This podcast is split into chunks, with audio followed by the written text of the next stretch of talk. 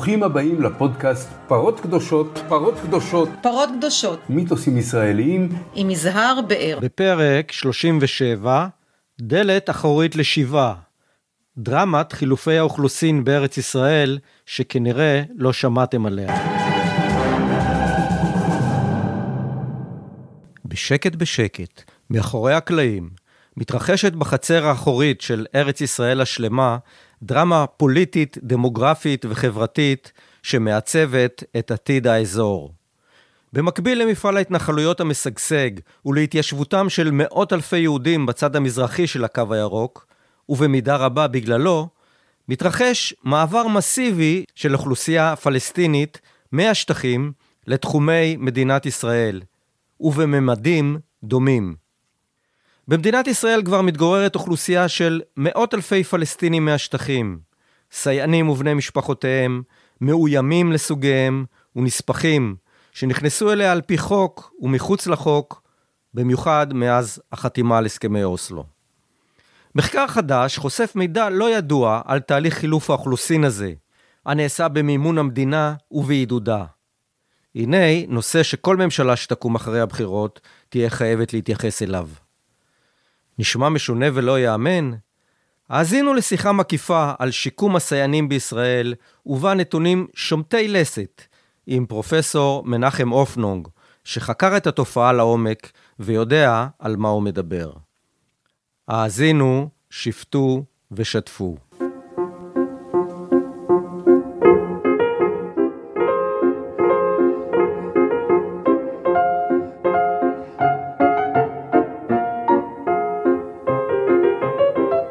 מנחם אופנונג הוא פרופסור במחלקה למדע המדינה באוניברסיטה העברית, ובעבר גם עמד בראשה. הוא גם בעל תואר במשפטים, ומרבה לחקור את התפר שבין משפט, זכויות אדם ופוליטיקה. פרופסור מנחם אופנונג, שלום. וברכה. אתה חוקר כבר כמה שנים את תופעת משתפי הפעולה, המשת"פים או הסייענים, כפי שזה נקרא בהגה המשפטית, ואת שיקומם בישראל. אז אנחנו מדברים בעצם על סוגיה שדי רחוקה מהעין הציבורית, אבל יש לה משמעויות אה, פוליטיות, דמוגרפיות, חברתיות עצומות. אז אה, אולי נתחיל מהסוף. מהו הדבר העקרוני, החשוב ביותר, שצריך להדאיג אותנו? כשישראל אימצה בעצם את מדיניות השיקום של סייענים, אף אחד לא חשב על ההשלכות החברתיות, הכלכליות, הפוליטיות אה, של התופעה.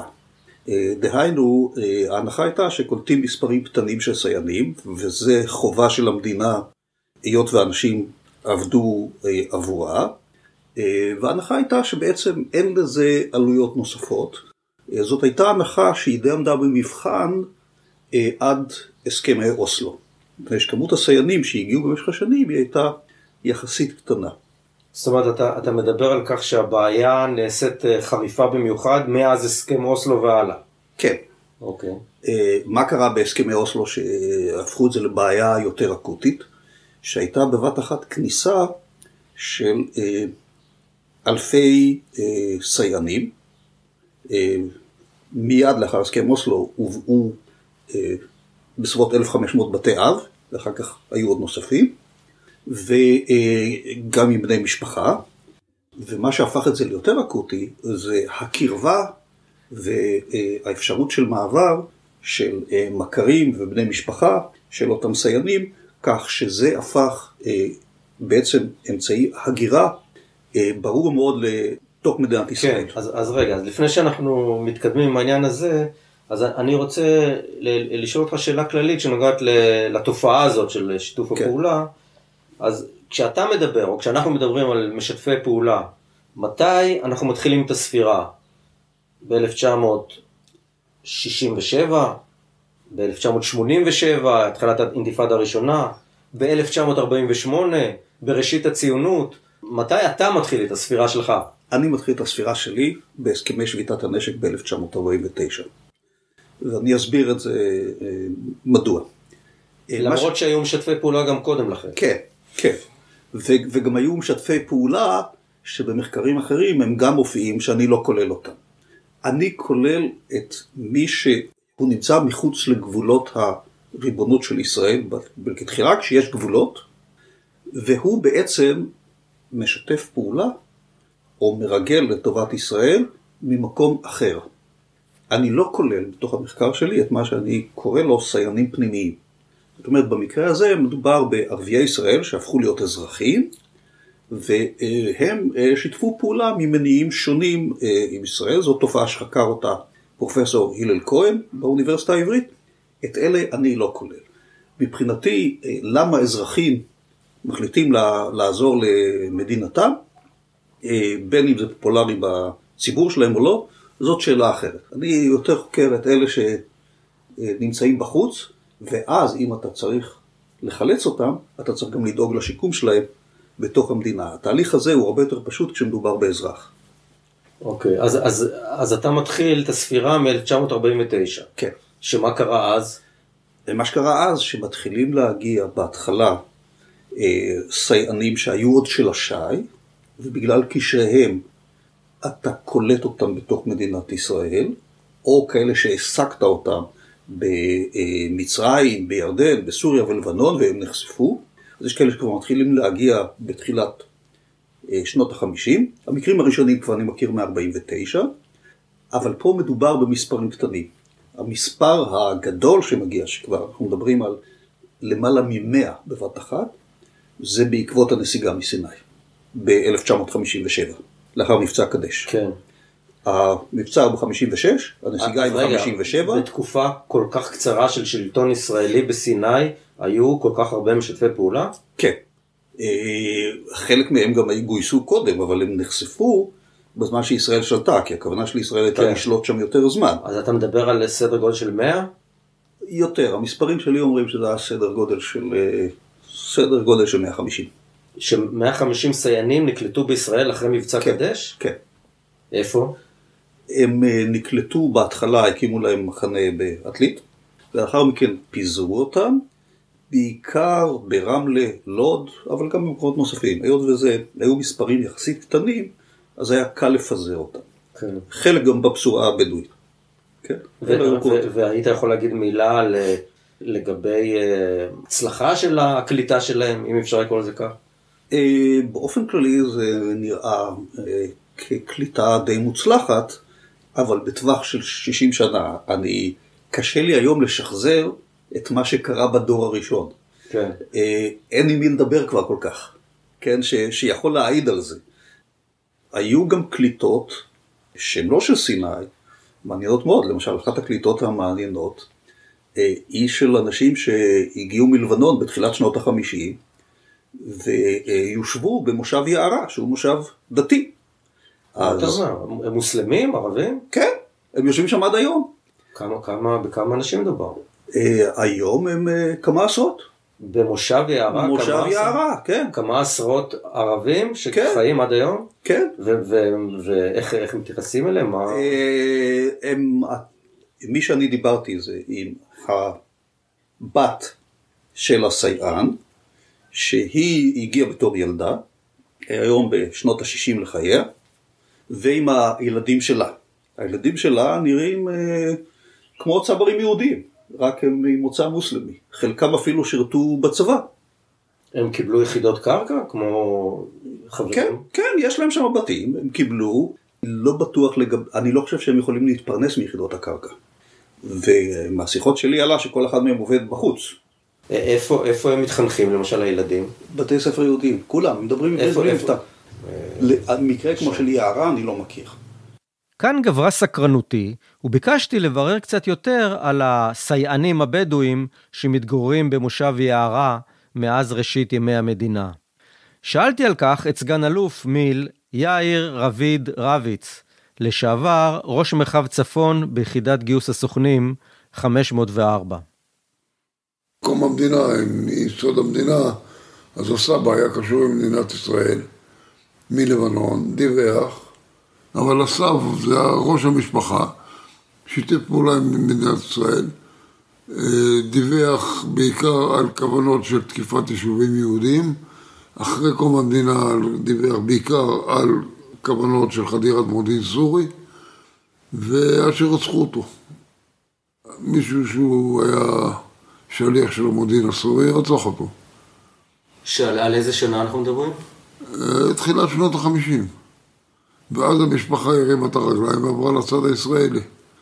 וטופלה היטב על ידי מדינת ישראל, שהוקמה באחד היישובים היהודיים כשכונה בדואית בתוך היישוב. יחסים יוצאים מהכלל עם היהודים, זה מה שאומר גם לזכותם של היהודים באותו יישוב, יהודים אה, דתיים, וגם לזכותם הבדואים, של הבדואים, חיים יוצאים מהכלל ביחד, שיקמו, המדינה שיקמה אותם שם, והפכו למשפחה ישראלית יוצאת מהכלל, שרואה את עצמה בגאווה משרתת את המדינה, ממשיכה לשרת את המדינה. כולם, כל הצעירים מתגייסים לצה"ל. אבי המשפחה, שהוא כבר לא חי, הוא נהרג. זה הבכור של אותו סבא שנהרג.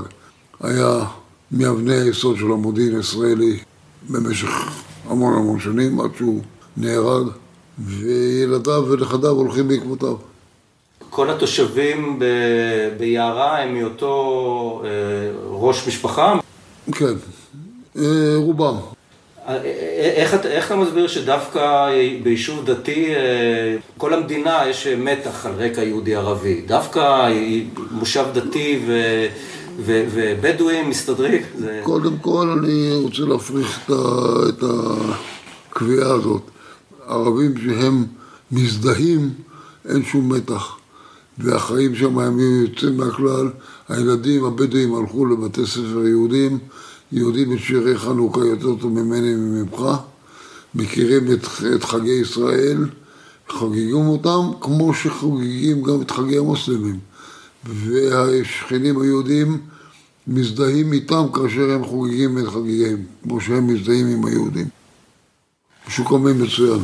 אוקיי. בהתחלה גרו בצריפים עד שהמדינה בנתה להם אה, בתי אבן. אז, אז זה נחשב סיפור הצלחה מבחינת שיקום. ודאי.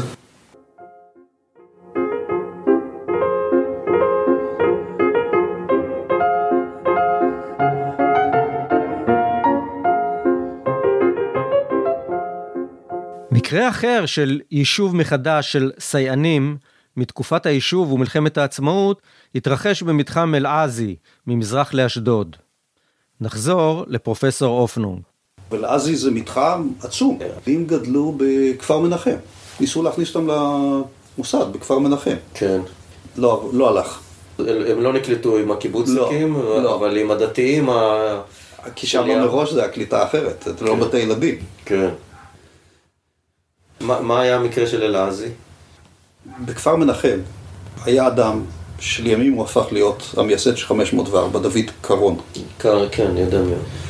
ודוד קרון, כשהוא היגר לארץ, אז הוא אה, עבד בשדה, בכפר מנחם. ופתאום מגיע אליו בדואי על סוס, מאוד לאון, הבדואי מתחיל לדבר איתו בגרמנית. התברר שהבדואי הזה גדל בבית ספר של המיסיון במחנה שנלך, מה שהיום מחנה שנלך. ידע גרמנית, התיידדו. לימים דוד קרון הפך להיות ערביסט ואיש השי, והמשפחה הזאת עזרה לרכוש קרקעות, משפחת אלעזי. הוא הפך להיות... אנחנו, אנחנו מדברים, אתה מדבר אני על מדבר על מתי? שנות ה-30. שנות ה-30, אוקיי. ב-1948 דוד קרון כבר היה אה, איש השי, הוא דרך אגב היה אחד מהשופטים במשפט טוביאנסקי. כן. אצל דוד קרון יום אחד בא למטה השי, השב"כ, זה בתקופת הדמדומים ביפו, הוא רואה את אותו אלעזי. מה קרה? אז הם ברחו כולם לחברון. עכשיו, היו להם אדמות. הוא היה אדם עם מעמד. אז הוא דאג, א', להתחיל לקלוט אותם מחדש, הרשו לו להביא את כל המשפחה, בשנות ה-50? כן, תחילת שנות ה-50, שחררו להם את האדמות ונתנו להם לשבת. ועכשיו, בגלל שהיו שתי נשים, יש שני מתחמים. אחת שאתה רואה מכביש 6, כן, ואחת שהוא יותר בעומק, כן, לכיוון מושב ינון. כן, שני המתחמים יש ביניהם קילומטר. כן. עכשיו הם בערך באותו גודל. אוקיי. היום גרים שם מאות אנשים. היו בהתחלה חמישה ילדים בשני המתחמים. הילדים האלה גדלו והתחתנו. אה, היום כבר גרים שם מאות אנשים, שעל פי מה שהתיאור שאני תיארתי לך, זה כאלה שנספחו במשך השנים. מפה ומשם, חלק העובדים, חלק התחתנו, גדל. זה כבר שני יישובים שנקראים אל-עזי, ב-2003 הם קיבלו מעמד של יישוב מוכר. כמה תושבים? יש שם עשרות בתים. אני מעריך שאנחנו כבר מדברים על סדר גודל של 400-500 תושבים, ממשפחה אחת, מלפני 70 שנה. אלה התהליכים, ככה, ככה זה עובד. כן.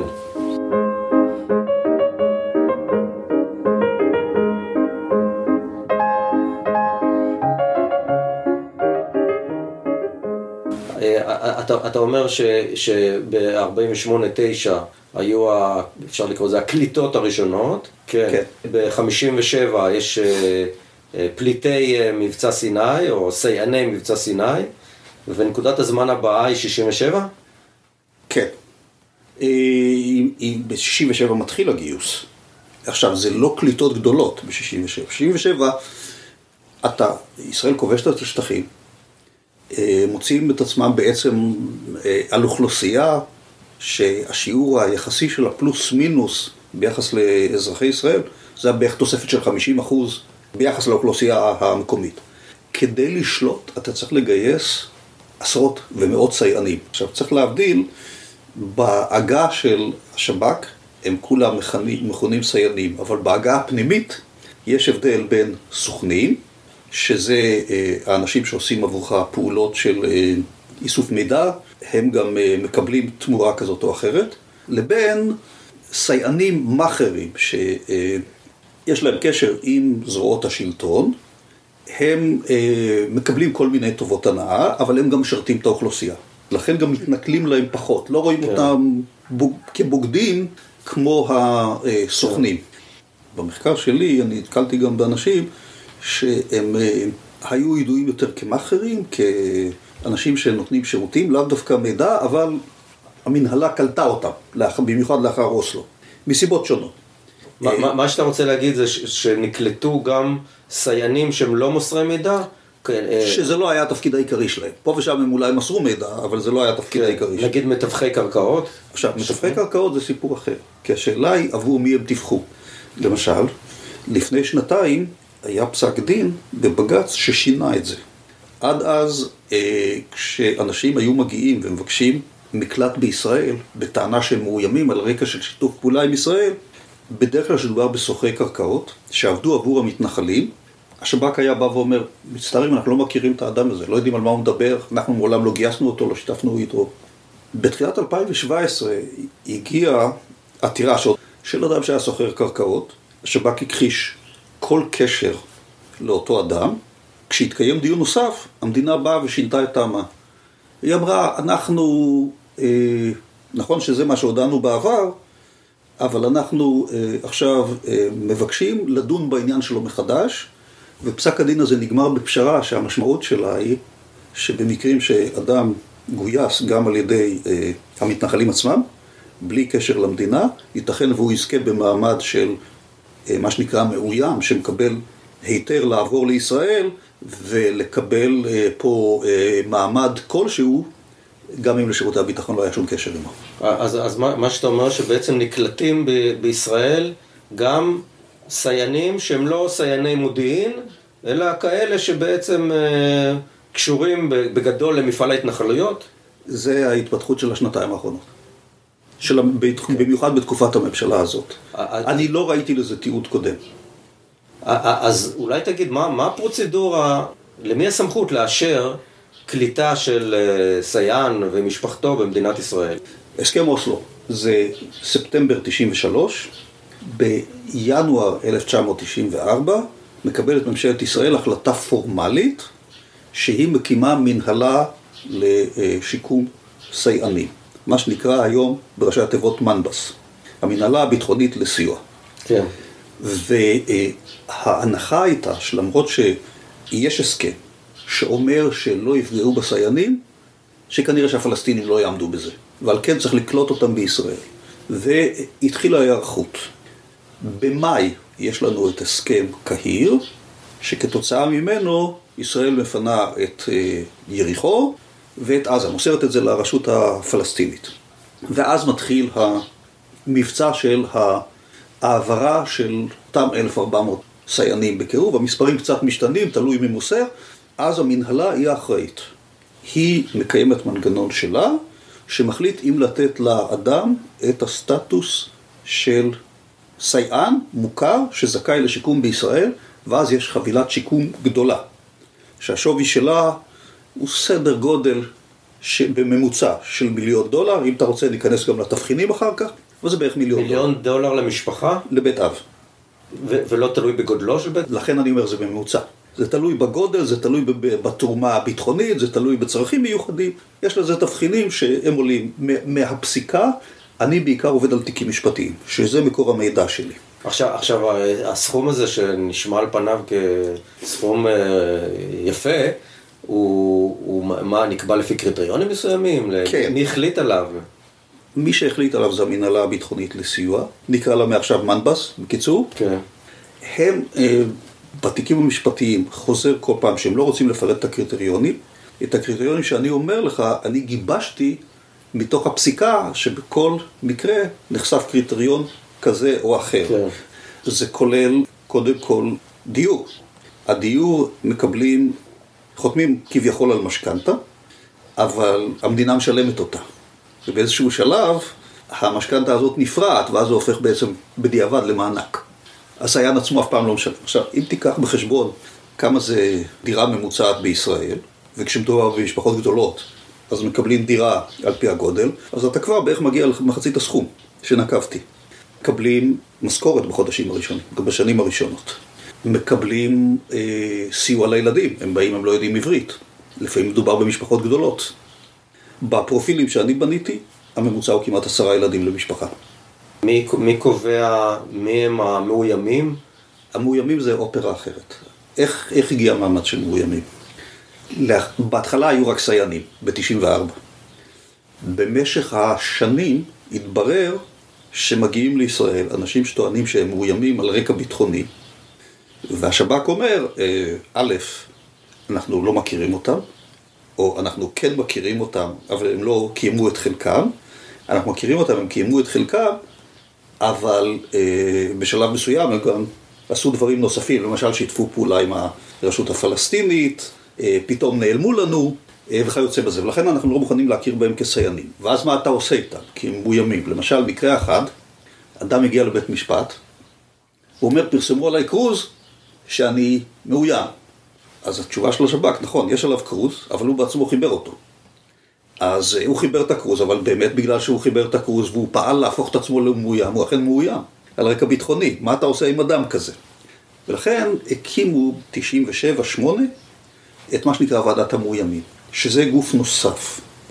ועדת המאוימים היא מורכבת מנציגים של משרדים ממשלתיים שהם רלוונטיים, משרד המשפטים, משרד השיכון, השב"כ, מתאם הפעולות בשטחים וכיוצא בזה.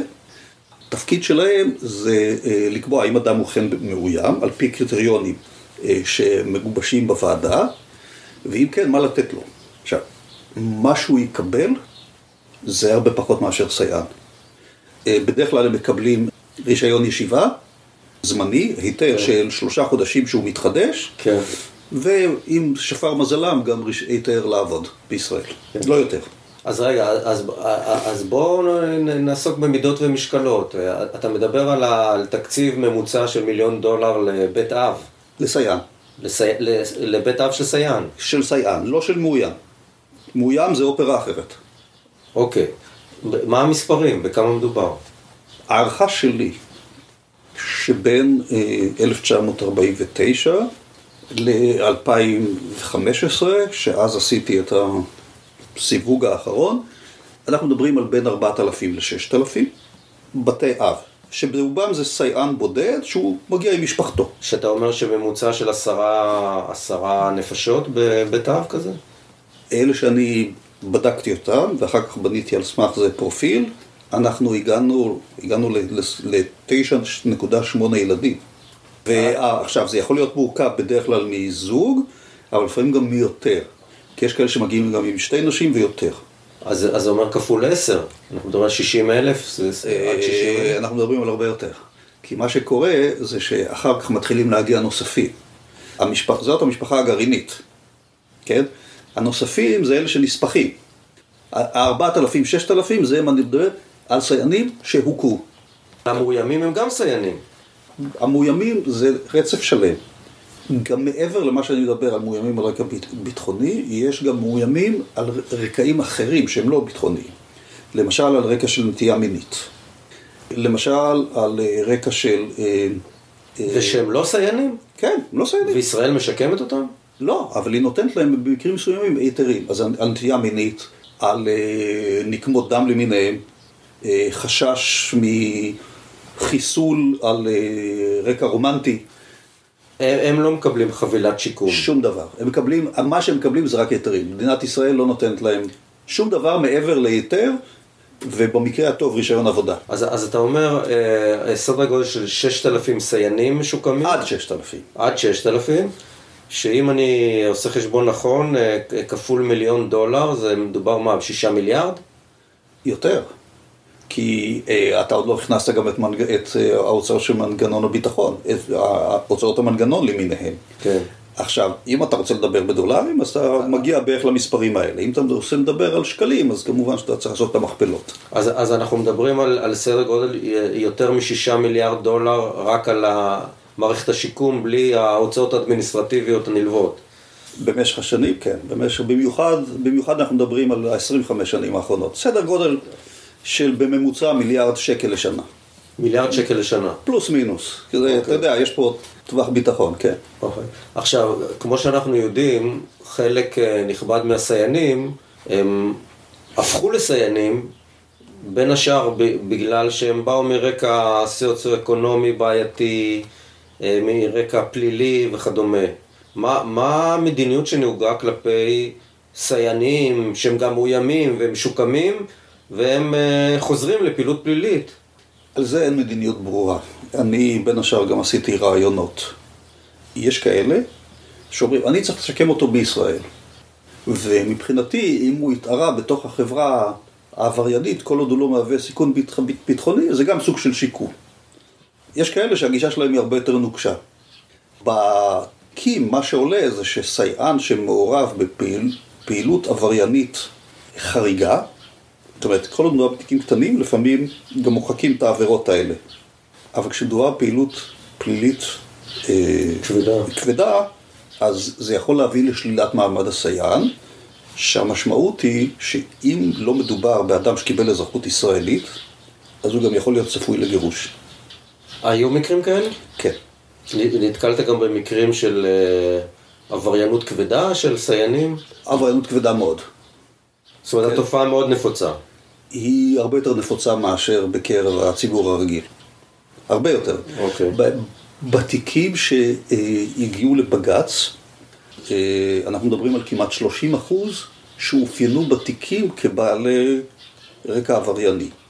כדי, לה, כדי להיות מאופיין כבעל רקע עברייני, צריך להיות, שזה, זה צריך להיות מוזכר ב, כן. איפשהו ב, בפסק הדין. כן. זאת אומרת שזה כנראה שזה הרבה יותר, כי יש כאלה שזה לא עלה מסיבות שונות. כן. הרושם הוא שהמדינה מאוד נדיבה אה, ביחס לשיקום אותם סייענים, מצד אחד. מצד שני, אנחנו שומעים, נתקלים בהמון תלונות של סייענים, ואתה גם אה, בדקת אה, תביעות משפטיות שהגיעו. כן. כ- כמה תביעות משפטיות של סייענים יש? תלוי מה אתה קורא תביעה משפטית. תביעה משפטית זה שאדם מגיש אה, על סכום נקוב, או אומר מגיע לי איקס. אז אה, כאלה אין יותר מדי. מה יש הרבה, וזה מספרים מאוד גדולים, זה עתירות לבג"ץ. העתירות לבג"ץ, האדם אומר, או שמגיע לי סטטוס מסוים ולא קיבלתי אותו, או שאני מסווג לא נכון, או ששללו ממני את הסטטוס. לקבל פרופורציה, מספר התיקים שיש לי היום הוא קרוב ל-1200 תיקי בג"ץ, שהם על פני 30 שנה. ב-40 שנים הראשונות למדינת ישראל כמעט לא היו תיקים של סייענים לשעבר, היו פה ושם בשנות ה-50, אבל הם לא הגיעו לבג"ץ, והמספרים הלכו וגדלו עד 2018. חוץ מזה, יש לי עוד סדר גודל של עוד 800 תיקים שהם לא בג"ץ, שהם מכל השטחים. תביעות רכוש, תביעות משפחה, פסקי דין פליליים, אבל מהם אתה גם שואב הרבה אינפורמציה. זאת אומרת, בסך הכל זה בערך אלפי, אלפיים תיקים, כן? ברמות שונות, יש כאלה שמאוד מפורטים, עם פסקי דין, עם ניירות, יש כאלה שזה רק החלטות בדקת קטנות. את כולם? כן, כולם. אלפיים תיקים? כן. כן, אבל כל האלפיים האלה נבדקו, והם גם אוקיי. ממוינים. אז, אז אם אנחנו מדברים על סדרי גודל של 6,000 עד 6,000 סי- סיינים משוקמים, אז אחד מכל שישה הגיש אה, עתירה לבג"ץ באיזשהו שלב. לא, הרי, קודם כל יש הרבה מה שנקרא שחקנים חוזרים. אוקיי. יש לי כאלה שכבר הגישו שבע עתירות. כן. אותו אדם. אה, בדרך כלל זה יהיה מאוימים. אה, מדוע מאוים? כי מאוים, כזה שהוא מגיע ולא מקבל בישראל אה, מעמד, אז הוא צפוי לגירוש. הדרך שלו להישאר ולא להיות מגורש, זה להגיש מדי פעם עתירה חדשה. הפרקטיקה היא שכל עוד עתירה תלויה ועומדת, הוא לא מגורש. ואז פעם ראשונה הוא עותר, אני הייתי צריך להיות סייען, אבל אני מבקש להיות מאוים. פעם שנייה, השתנו הנסיבות. מה השתנו הנסיבות? התחתנתי עם אה, אזרחית ישראל. אז עכשיו מגיע לי להישאר. העתירה נדחית. פעם שלישית, נולד לי ילד. וכן הלאה וכן הלאה. יש מה, לי מה כאלה... אתה, מה, מה אתה למד על אה, העמדה של אה, רשויות המשפט בעתירות האלה? מה שאני למד זה שמי שהגיע לבית המשפט, לא משנה מה תהיה התוצאה, הוא יישאר בישראל כבר לנצח. למה? כי מהרגע שאתה הגעת ויש לך עורך דין, ואתה כבר מבין איך המערכת עובדת, אם יהיה צורך, אתה תפנה עוד פעם ועוד פעם לבית משפט, זה מחיר ניהול עסקים. זה חלק מההוצאה הקבועה שלך כדי להיש- להישאר להישאר. בישראל. אתה לא תגורש כבר, גם יש תת אכיפה, למעשה. התופעה היא משונה. מאז שאבו מאזן עלה לשלטון, אנחנו כבר מדברים על קרוב ל-15 שנה, אין הוצאות להורג בידי הרשות. זאת אומרת שהאיום לחייהם פחת. מספר העתירות הולך בדיוק הפוך, הוא גדל כל הזמן. מה שאתה מבין מזה, שבעצם זה הפך להיות ערוץ הגירה לתוך ישראל, שהוא גם, אה, ישראל נותנת עליו הקלות. למשל, בגלל חוק האזרחות, פלסטינים לא יכולים לה- להגר לישראל. אבל אותו חוק גם אומר שאפשר לבקש הקלה אם אתה פעלת למען ביטחון ישראל. זאת אומרת שאם אתה מבין איך המערכת עובדת, תעתור לבג"ץ בטענה שאתה מאוים ופעלת לביטחון ישראל, ואז אתה יכול לעקוף את המגבלות על הגירה פנימה. שזה, שזה בעצם מין דלת אחורית, ל... אם נרצה להרחיק לכת, נקרא לזה לזכות השיבה. כן. מימוש זכות השיבה, כן. בלי לקרוא לזה כך. אה, זה למעשה מה שקורה. חוץ מזה, גם יש לך מאות עתירות שמוגשות לאיחוד משפחות, שזה אופרה אחרת, גם כן. כן. אבל אה, בפירוש, אה, אם אתה לוקח... ששם המדיניות היא יותר קשוחה, לא? כן, אבל היא עדיין אפשרית. בעצם זה, זה יהיה מרחיק לכת מצידי אם אני אטען שחלק גדול מעבודת המשת"פיות היא בעצם אה, שימור מפעל ההתנחלויות. ההיגיון אומר שאולי אה, היה צריך אה, לשקם אותם בהתנחלויות, או צמוד להתנחלויות. אתה לא מוצא בכלל משת"פים בהתנחלויות, אתה מוצא בודדים מהם, ואלה שאתה מוצא, חלק מהם גם נמצאים בתהליך של אה, גיור.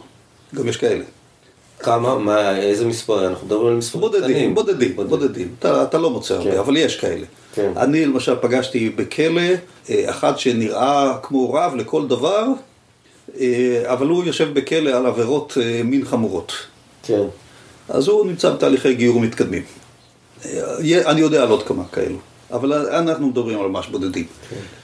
עכשיו, זה נכון שאם אתה מסתכל על זה באופן גורף, אז חלק גדול מהתופעה כרגע היא בפירוש מבחינת ההתנהלויות. כי אם אתה רוצה לדאוג מבחינה ביטחונית, אתה לא צריך את המספרים שמעסיקים, בפרט אם אתה לוקח בחשבון שגם אה, יש תיאום ביטחוני עם הרשות הפלסטינית עצמה.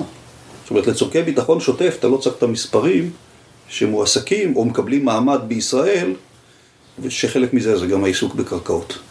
מה, מה אתה למד, או מה למדת בזמן המחקר שלך, על היחס של הקהילות הערביות שלתוכם מוטמעים לשיקום משפחות של סיינים? זה נראה אחד הפנומנים הבלתי מוסברים, איך, איך הם נקלטים בחברה הערבית בישראל? הבוגדים בעמם בעצם. היחס היום הוא, הוא אה, הרבה יותר סלחני ממה שהוא היה בעבר. אה, בעבר ניסו לשקם אותם, במיוחד בכפרים על התפר. אה, זה עלה על סרטון אה, בסוף שנות התשעים, בעקבות אה, עימותים ומעשי רצח אה, וירי, ומאז אה, השיקום עבר יותר ליישובים שהיו מעורבים מלכתחילה, אה, עכו, חיפה, יפו, לוד, רמלה, באר שבע, ובעיקר ליישובי, מה שנקרא עיירות פיתוח בדרום הארץ.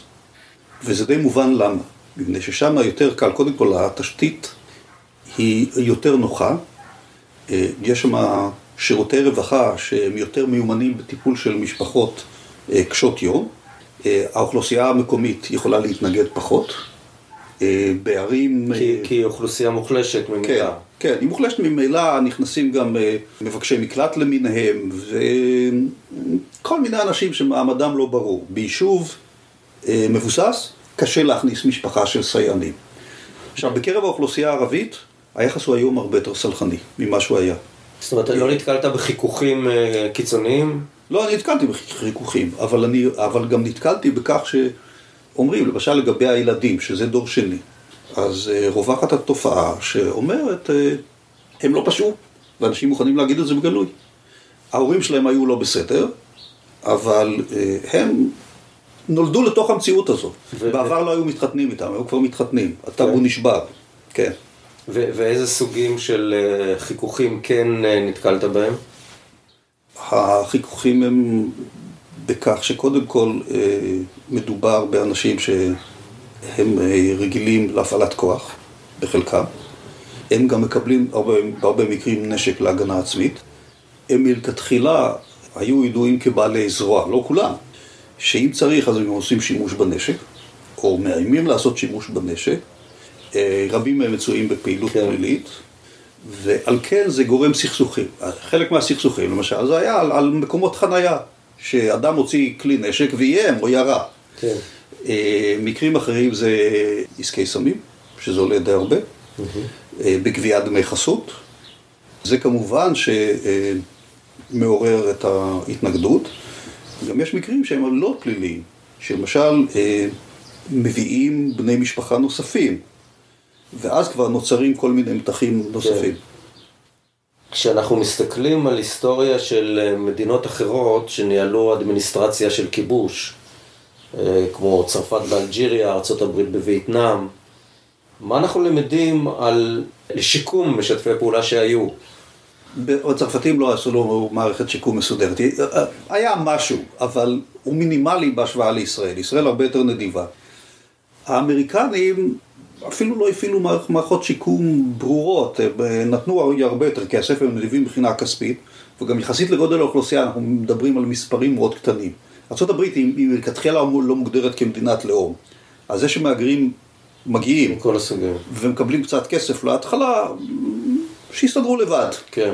כן, למקרה למשל שראיתי באל קחון, שזה עיירה ממזרח לסן דייגו, אתה רואה מסגדים, אתה רואה מסעדות, חלק מזה גם כנסיות, הם התערבבו, אותו הדבר גם במה שנקרא סייגון סיטי, שזה גם נמצא בקליפורניה, מדרום ללוס אנג'לס. השתלבו טוב. אז, אז בעצם כשאנחנו מדברים על, על התופעה הזאת, מה ההיבטים הציבוריים והפוליטיים העיקריים שאתה היית מעלה? אני חושב שהנתון שהכי הדהים אותי, שזה לא עם זה התחלתי את, הש... את המחקר, הוא בעצם ההבנה שמה שקורה פה זה הליך שהוא לא מכוון מראש, הוא לא מתוכנן, אבל המשמעות שלו היא שיש לך, כדי לאפשר הגירה של יהודים מזרחה לתוך הגדה המערבית, המחיר כולל הגירה המונית של פלסטינים, אוכלוסייה מוחלשת, פלסטינית, לתוך מדינת ישראל, וששני התהליכים האלה ממומנים על ידי ממשלת ישראל.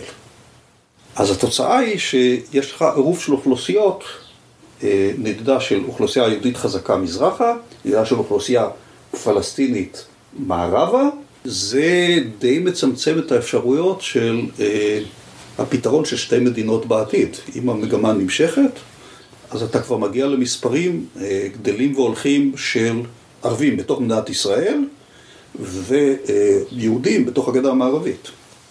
מספר של 60 אלף נפש הוא, הוא מאיים על האיזון הדמוקרטי? לא, זה, זה, זה הרבה יותר מ-60 אלף. זה בוא... הרבה, הרבה יותר, המכפלות. כי אנחנו דיברנו על, ב-60 אלף שאתה הגעת אליהם, זה פחות או יותר סדר גודל של המשפחה הראשונית. אז, אז מה עם הנתונים האמיתיים? קשה לדעת פה בנתונים, אני לא חושב שגם בלשכה המרכזית לסטטיסטיקה יש אותם, אני מנסה לברר, אבל אני אסביר לך איך המנגנונים עובדים. היגר אדם כזה לישראל, עם המשפחה הגרעינית. במקרים לא מעטים הוא הופך להיות אבן שואבת, הוא, הוא מתחיל כן. פה להסתדר, אז למשל מבקשים רישיון למשפחה שתבקר. כן. מקבלים רישיון למשפחה, היא מגיעה, היא לא עוזבת. מקרים אחרים, הילדים גדלים, הם רוצים להתחתן. למרות שהאוכלוסייה הערבית המקומית היא יותר סלחנית מאשר בעבר, עדיין יש בעיות. אז הוא מתחתן עם אישה מהשטחים. כן, בדרך כלל גם בת משפחה. או, כן. או בן משפחה, זה גם, כן. גם הנשים שנולדות, כן. אותו סיפור. ואז אה, זה מתחיל באופן לא חוקי, אבל לבן או בת הזוג שיש בישראל, יש תעודה כחולה. הילדים, הם כבר גדלים פה. עכשיו, אם התחתנו עם אה, משפחה שהיא ישראלית מלכתחילה, איך אתה מגדיר את הילדים? ילדים של סייענים ב-100 אחוזים, 50 אחוזים? זאת אומרת, זה כבר הופך להיות קשה. אבל אם אתה שואל אותי, התרומה הישירה באמצעות הנוספים, אנחנו עוברים פה בהרבה את המאה אלף. ואם אתה מדבר על כל אלה שמקבלים גם רישיונות באפיקים אחרים, אתה כבר מגיע למספרים הרבה הרבה יותר גדולים. אוקיי. Okay. אז אתה אומר שבעצם אנחנו עושים אה, מין אה, הצלבת אוכלוסיות. כן. אני אומר יותר מזה. על פי ההשערה שלי, מספר האנשים שהגיעו מהגדה המערבית, הם וצאצאיהם, לתוך מדינת ישראל, 167, עולה על מספר המתנחלים שישראל ישבה בגדה המערבית. אני לא מדבר רק על סיינים, אלא על כל המסלולים. שזה כולל איחוד משפחות? ו... כן, כן, כן. יותר מ-400 אלף? אתן לך נתון אחד, שהוא עלה, שהוא רשמי. בבג"ץ, כנגד התיקון לחוק האזרחות, מדינת ישראל טענה בבית המשפט שבין 94 ל-2003, 130 אלף פלסטינים קיבלו מעמד. זה בתשע שנים. אז אתה מבין שהמספרים גדולים. עכשיו, קח בחשבון יותר מזה, שאותם 130 אלף שנזכרים, שהם הגיעו עד 2003, הם היו כמעט כולם צעירים, בגיל הילודה. אחרי 15, בין 25 ל-15 שנה, סביר שרק האוכלוסייה הזאת כבר, במספר שלה הוא כפול. אתה יכול להסתכן ולתת על, על מהו המספר הטוטלי של מעבר אוכלוסין של פלסטינים מאז 67' לתוך ישראל? אמרתי את המספר. שלהערכתי, התרומה שלו לגידול האוכלוסייה, אני בכוונה זהיר במינוחים, כן. הוא יותר גדול ממספר המתנחלים. למה? כי להבדיל מהמתנחלים שהם כולם יהודים, פה אתה מדבר גם על הרבה נישואים עם אוכלוסייה ישראלית. אז אה, קשה כבר לתת מספר אחד גורף, כי כבר יש לך גם נכדים. ואז השאלה איך אתה סופר אותה. אבל התרומה לגידול האוכלוסייה זה יותר. יותר, אתה, אתה מתכוון יותר מ-400 אלף? סדר גודל, כן. אם יש 400 אלף מתנחלים, גם על זה יש מחלוקת. מדהים, כן. מדהים. אז אתה יכול אה, להעריך בסוגיה הזאת, מה יהיה המצב בעוד 30 שנה, 50 שנה? אני לא רוצה אפילו לחשוב, אבל הניסי... המגמה היא לא טובה. היא הופכת להיות כזאת ששתי אוכלוסיות חיות כמעט ללא הפרדה, וזה נמשך, וזה גדל לכל הכיוונים. כפסיפס אני... בלתי ניתן להפרדה. אתן לך, כדי לתת לך נתון אחד שהוא כן יעזור, מערכות החינוך הלא יהודיות הן כבר מתקרבות היום ל-30 אחוז. וגם זה מוטה כלפי מטה. למה? כי מה שסופרים זה איפה הילדים מתחנכים. אבל עשרת אלפים ילדים ערבים מתחנכים בתוך מערכת החינוך היהודית. אז הם לצורך הסטטיסטיקה נספרים כיהודים. אבל אם אתה מעביר אותם, אז העברת כאילו עוד אחוז. חצי אחוז מכאן, שעובר להיות חצי אחוז מכאן. אז אנחנו כבר, אז זה בערך הכיוון. אז האם אני יכול לשאול אותך שאלה כזאת? אם אתה יכול לצורך העניין התיאורטי, להשאיל את אה, גלימת החוקר מעליך, ולומר, אם היית היום ממליץ למקבלי החלטות על מדיניות בסוגיה הזאת, על איזו מדיניות היית ממליץ? לא, אני מעדיף לא להמליץ. כי אז השאלה, הדיון הציבורי עלול להתמקד בשאלה האם ההמלצות שלי הן רלוונטיות או לא. אני מעדיף שיתחיל להתווכחו על הנתונים. כשיוסכם שיש נתונים, והנתונים בפני עצמם דורשים פתרון, אז נתחיל לדבר על הפתרונות. אבל כרגע עם כל הנתונים שהבאתי לך, הם בכלל לא מוסכמים על המערכת. להפך, אנשים שואלים, שומעים את מה שאני אומר והם די נדהמים. אולי יש שאלה מקדמית, היא האם בכלל אפשר לעשות משהו, או מדובר בתהליכים סטיחיים שכבר אין לנו שליטה עליהם? אפשר לעשות. אתה יכול לעשות, אה, אתה קודם כל יכול לשנות גישה ולהגיד אני הולך לקראת הסדר, שההסדר הוא כולל מעבר לשתי מדינות. אם אתה עובר בהסדר מוסכם לפתרון של שתי מדינות, אתה לא צריך הרבה סיינים. גם אז אני משער שזה יאפשר יותר התפתחות כלכלית בגדה, ואז הלחץ להגר לתוך ישראל כמובן שיהיה יותר קטן, אבל זה כבר לא שייך כל כך למחקר שעשיתי אותו. כשישראל כבשה את הגדה המערבית בעזה, ועזה, ב-67, התחילה התנועה למען ארץ ישראל השלמה. והתנועה הזאת גרסה שניתן לקיים במדינת ישראל מדינה יהודית דמוקרטית בארץ ישראל השלמה. כפי שאתה רואה כיום, חלק גדול מהציבור כבר מוכן לוותר על העניין של דמוקרטיה, כי מבינים שביחסי הכוחות הקיימים לא ניתן לקיים דמוקרטיה מלאה עם שוויון אזרחי לכולם. אם זה יימשך כך, אז בכלל לא ברור שזו תהיה מדינה יהודית.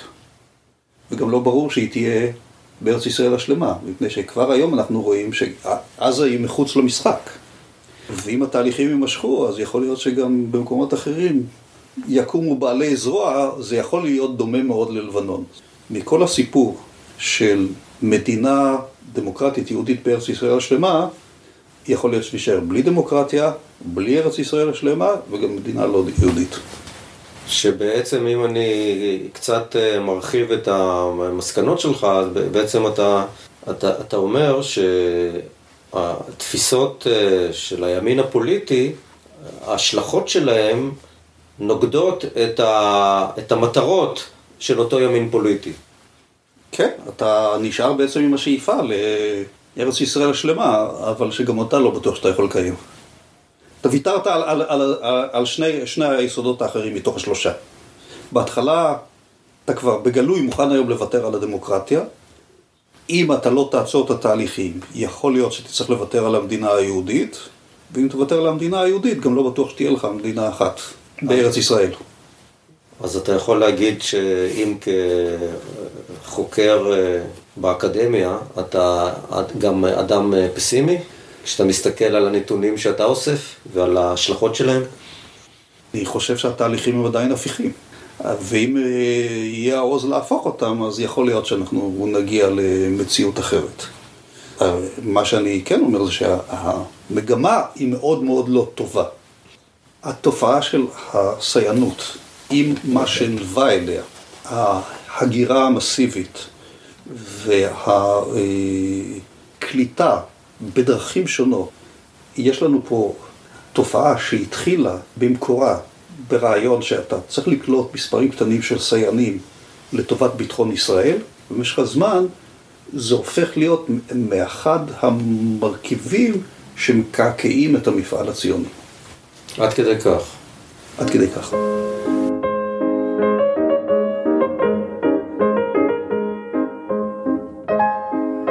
בפרק הזה עסקנו בסוגיה חברתית ופוליטית שחמקה מהרדאר הציבורי עד היום, למרות משמעויותיה הדרמטיות.